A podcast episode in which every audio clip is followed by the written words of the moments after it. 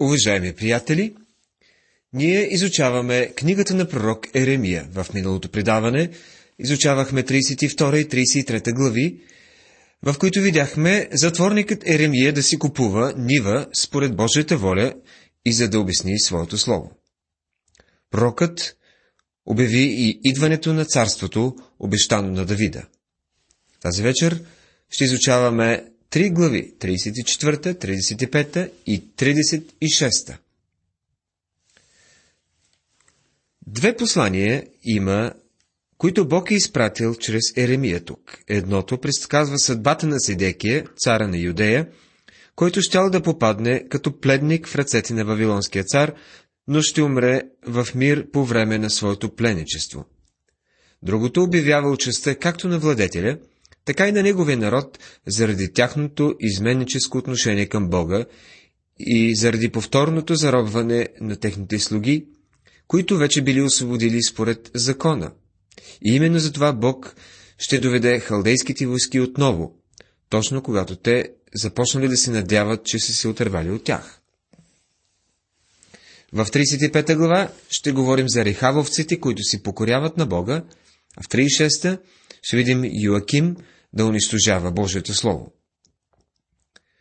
Словото, което дойде към Еремия от Господа, когато Вавилонският цар на Вуходоносор, цялата му войска, всичките царства на света, които бяха под властта му, и всичките племена воюваха против Ерусалим и против всичките му градове и рече.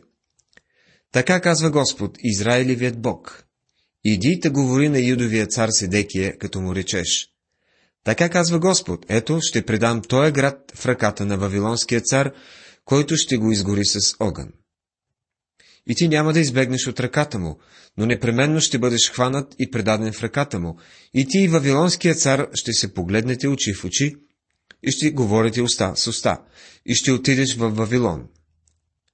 Обаче Седекия, царю Юдов, слушайте Господнето Слово. Така казва Господ за тебе. Няма да умреш от нож.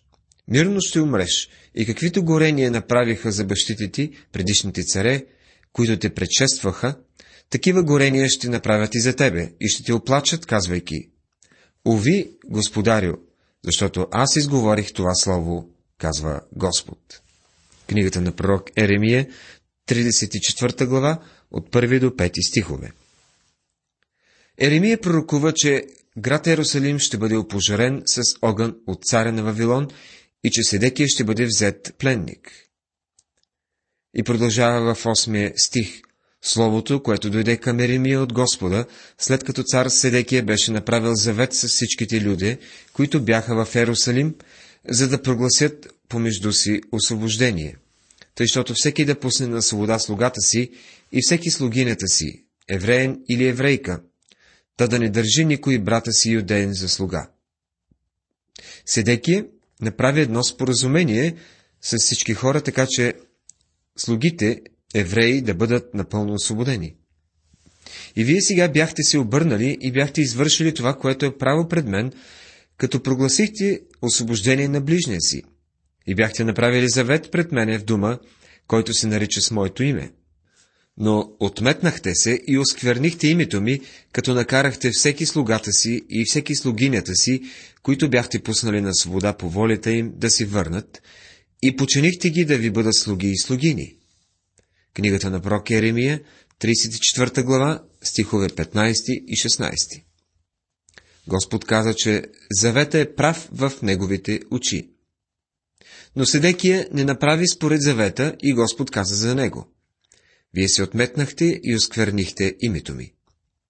С други думи, Седекия само оскверняваше Божието име.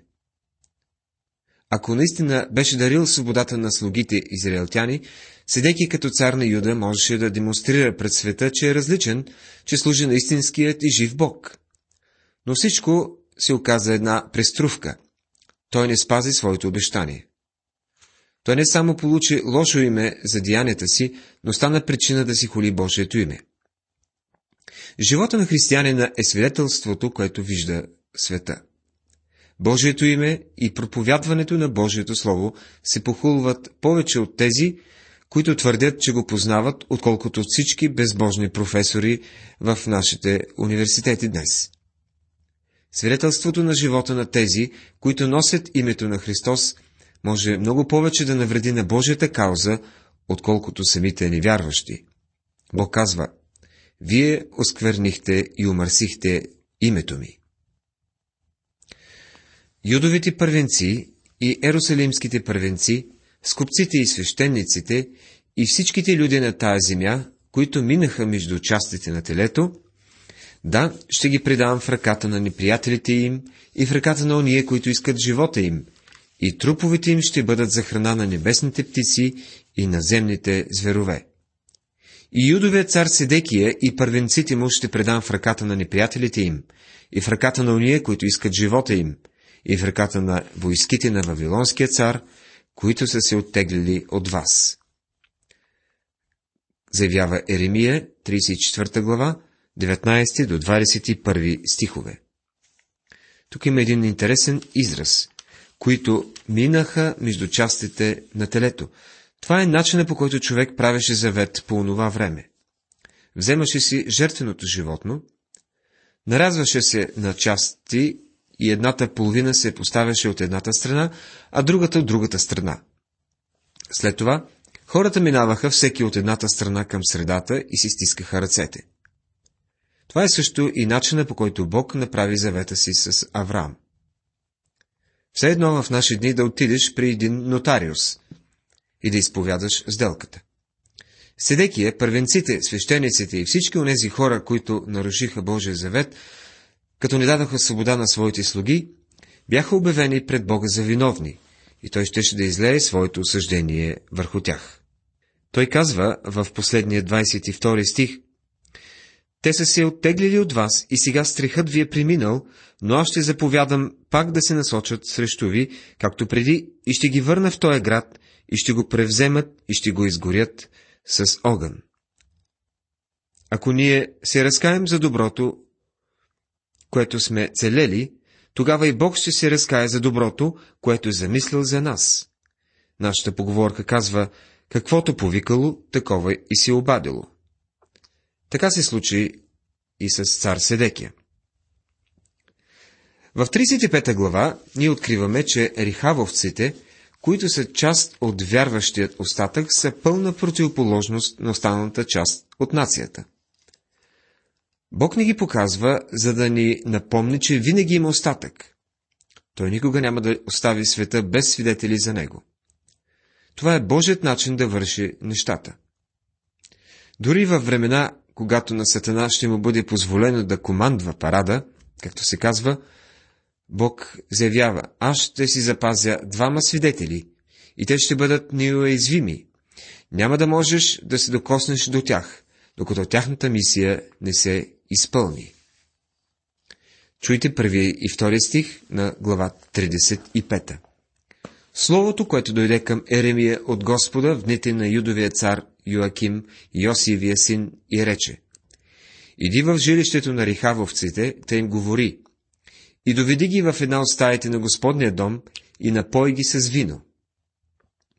Господ казва на Еремия да доведе рихавовците в дома Господен и да им даде да пият вино.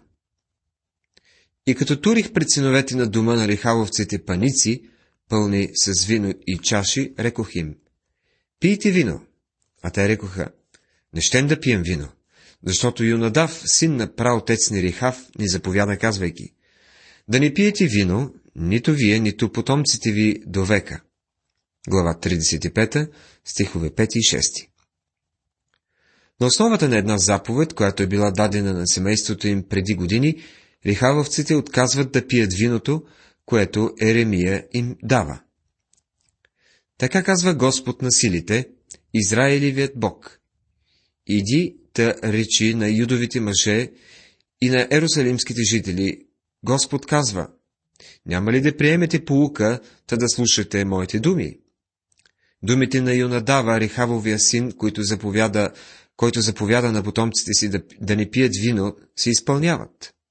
Те и до днес не пият, защото слушат заповедта на праотеца си. Аз обаче говорих на вас, като ставах рано и говорих, но вие не ме послушахте. Пратих при вас и всичките си слуги и пророците, като ставах рано и пращах да казват. Върнете се сега всеки от лошия си път. Поправете делата си и не отивайте след други богове да им служите. И ще живеете в земята, която дадах на вас и на бащите ви. Но вие не преклонихте ухото си и не ме послушахте. 35 глава, 13, 14 и 15 стихове. Тук Бог показва рязката разлика между рихавовците, които вярно се починяват на заповедта на своя земен праотец, и юдеите, които не чуха заповедите на своят любящ небесен отец. В остатък от главата Бог продължава, говорейки за своето съждение върху хората в Юда и произнася благословение за рихавовците. Макар, че изпитанието на тяхното постоянство било предназначено само за посрамването на Израел, все пак на непоклатимостта им били отдадени възхвала, почест и слава. На техния род никога няма да липсва човек, който да наследи това, което те имат, макар да няма ли никакво наследство за оставяне. Въпреки, че не били нито свещеници, нито левити, нито имали някакъв пост в храмовото служение, все пак постоянствали в благочестието си и стояли пред Бога, за да му служат. 36 глава разкрива отношението, което цар Йоаким е имал към Божието Слово и посланието, което Бог изпрати към него чрез своят пророк Еремия. Чуйте първият и вторият стихове. В четвъртата година на юдовия цар Йоаким, Йосивия син, дойде това слово към Еремия от Господа и рече. Вземи си един свитък, книга, да напиши в него всичките думи, които ти говорих против Израиля, против Юда и против всичките народи от деня, когато почнах да ти говоря, от дните на Йосия дори до днес. Глава 36, стихове 1 и 2. Бог каза на Еремия да запише всичките му думи в една книга, така че Еремия диктува всичките Божии слова на Варух, който ги записа. След това Еремия заповяда на Варух да вземе свитъка и да го занесе в Божия дом и да го прочете на всеослушание. Когато първенците чуха какво се е случило, те изпратиха да доведат Варух и да им прочете какво пише в този свитък. Разпорежданията, които Еремия даде на Варух, да прочете онова, което бил записал на людите и а, бяха доста добре изпълнени. Изглежда, че Еремия е бил възпрепятстван и не е можел да влезе в Господния дом. Макар да не е бил държан под много строг режим, защото тогава не би имало нужда да бъдат изпращани нарочно люде, за да го заловят, все пак царят му бил забранил да се появява в храма. По същият начин апостол Павел написал послание до църквите, които не е можел, могъл да посети лично. Когато заповядал прочитането на свитъка, Бог казал, да не чуят, тъй, щото да се върнат всеки от лошия си път. И когато Еремия го диктувал, негли принесат молба, тъй, щото да се върнат всеки от лошия си път, Молитвата към Бога за милостта да ни промени е наистина необходима за нашето поправление. Следвайки тези заповеди, Варух наистина прочел книгата на Господните думи, когато бил прогласен пост пред Господа. Възможно е Варух често да е чел книгата пред люде, които биха искали да го изслушат преди най-тържественото и прочитане пред всички, защото напътствията за книгата са били дадени в четвъртата година на цар Йоаким, докато прочитането станало в петата година, както е записано в деветия стих. Според някои тълкователи, написването на книгата отнело толкова много време, че изминала цяла година преди тя да бъде напълно завършена. Правителството наредило тогава общи пости, които следвало да бъдат съблюдавани от вярващите. Казва се, всичките люди прогласиха пост пред Господа. Големи проявления на набожност и богопочитание могат да бъдат наблюдавани дори между онези, които, макар че се придържат към тази форма на благочестие, са чужди и враждебни на неговата сила. Но каква е ползата от такива лицемерни служения? Постене без промяна и без отказ от греха никога няма да отклони Божието осъждение. И днес в нашата страна в дни на календарни пости, ние виждаме, че някои хора откликват и се придържат към религиозния календар. Но Варух повторил проповедите на Еремия публично в Господния, д, Господния дом в деня на самия пост. Отишъл в една стая, принадлежаща на Гемария, и от прозореца или от балкона е чел на всички хора, които били в двора. По-късно това е било донесено на първенците, които се събрали в канцеларията на секретаря, която в 12 стих си казва, че стая на секретаря. Както изглежда, макар че хората били призовани да се срещнат Господния дом, за да посетят и да се молят и да чуят Словото, първенците не намерили за нужно те самите да се присъединят към тях. Първенците изпратили да повикат Варух и му било наредено да седне и да прочете пред тях отново всички тези стихове. И той с готовност е направил това. Те се смутили изключително много от словото, което им било прочетено. Казва се в 16 стих, като чуха всичките думи, спогледаха се с ужас. Изплашили се до един. Както и Феликс, който се бе стреснал от думите на апостол Павел. Явно, че укорите са били справедливи и предсказанията били на път да се сбъднат, така че първенците се вцепенили от ужас. Не се казва какво впечатление това прочитане на свитъка е направило на людите, но първенците наистина били потресени и си споглеждали един друг, не знаеки какво да кажат.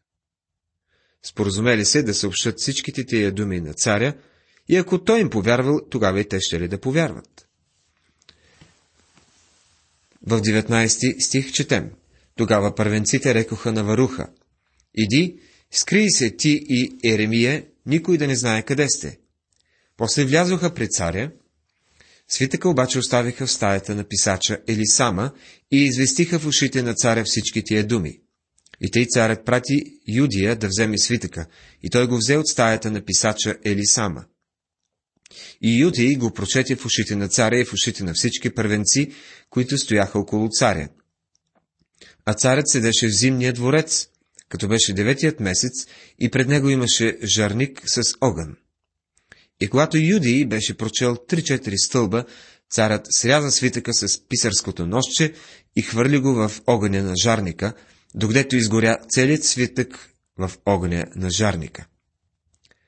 36 глава, 19 до 23 стихове. Така разбираме какво мислеше Йоаким за Божието Слово. Той го взе и го хвърли в огъня. Не го интересуваше въобще. Той не го приемаше, не му вярваше. Не бива да се впечатляваме твърде много от изказване, че Библията е все още най-продаваната книга на света. Добре, кой чете Библията днес? Да я игнорираме не е по-различно от това, да я захвърлим, както направи Йоаким. Ето ви една тъжна песен, която иллюстрира положението между нашия народ днес. Хей, открих едно старо, прашно нещо на високо върху полицата отгоре. Само виж го ти.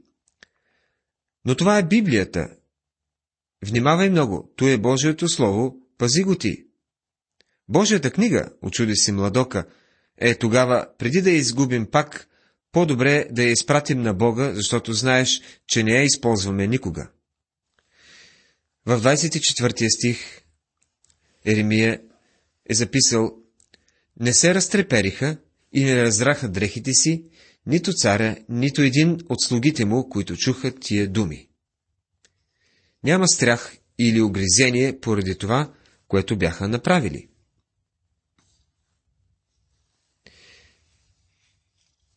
Те са проявили известна загриженост, докато не видяли с какво пренебрежение царят се отнесъл към него, и тогава приближените му също престанали да се вълнуват. И ако мислите, че Бог ще спре тук, защото Йоаким е унищожил неговото слово, значи грешите. Казва се в 25 стих, че трима души сред първенците имали до там разум и усещане за Божията милост, че да се намесят да предотвратят изгарянето на свитъка, но съжаление на празно. Когато е изгорил Божията заповед, с която бил хванат натясно, Йоаким, като един вид отмъщение, подписал заповед за залавянето на Еремия и Варух, Божиите пратеници, но Господ ги е скрил. И Бог му заповядва отново, 28 стих, Вземи си пак друг свитък, да напиши в него всичките предишни думи, които бяха в първия свитък, който юдовият цар Йоаким изгори. Бог казва на Еремия да напише отново и да изпрати второ послание до Йоаким. Макар и царят на Юдея да е бил сурово наказан от царя на царете заради унижението, сторено на писменото слово, Йоаким се разгневил, защото било написано, че Вавилонският цар непременно ще дойде и ще разори тая земя. Това се казва в 29 стих. А Бог заявява в 30. Така казва Господ за идовия цар Йоаким. Не ще има от него кой да седи на Давидовия престол. И трупът му ще бъде изхвърлен, денем на пека, а нощем на сланата.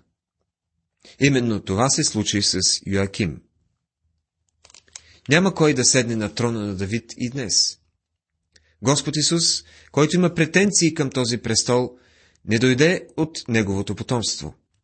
Мария беше родена по линията на пророк Натан, друг син на Давид, и чрез нея Господ Исус има кръвното наследство на трона на Давид. Никой по линия на Йоаким няма да седне на този трон. Уважаеми приятели, видяхме, че в 36 глава се предсказва пленяването на цар Седекия. В 37 поговорихме за примера на рихавовците, като символ на вярващият остатък. И в 38 за унищожаването на Божието Слово от нечестивия цар Йоаким. В следващото предаване ще изучаваме глава 37. Божията благодат да бъде с всички вас. Амин.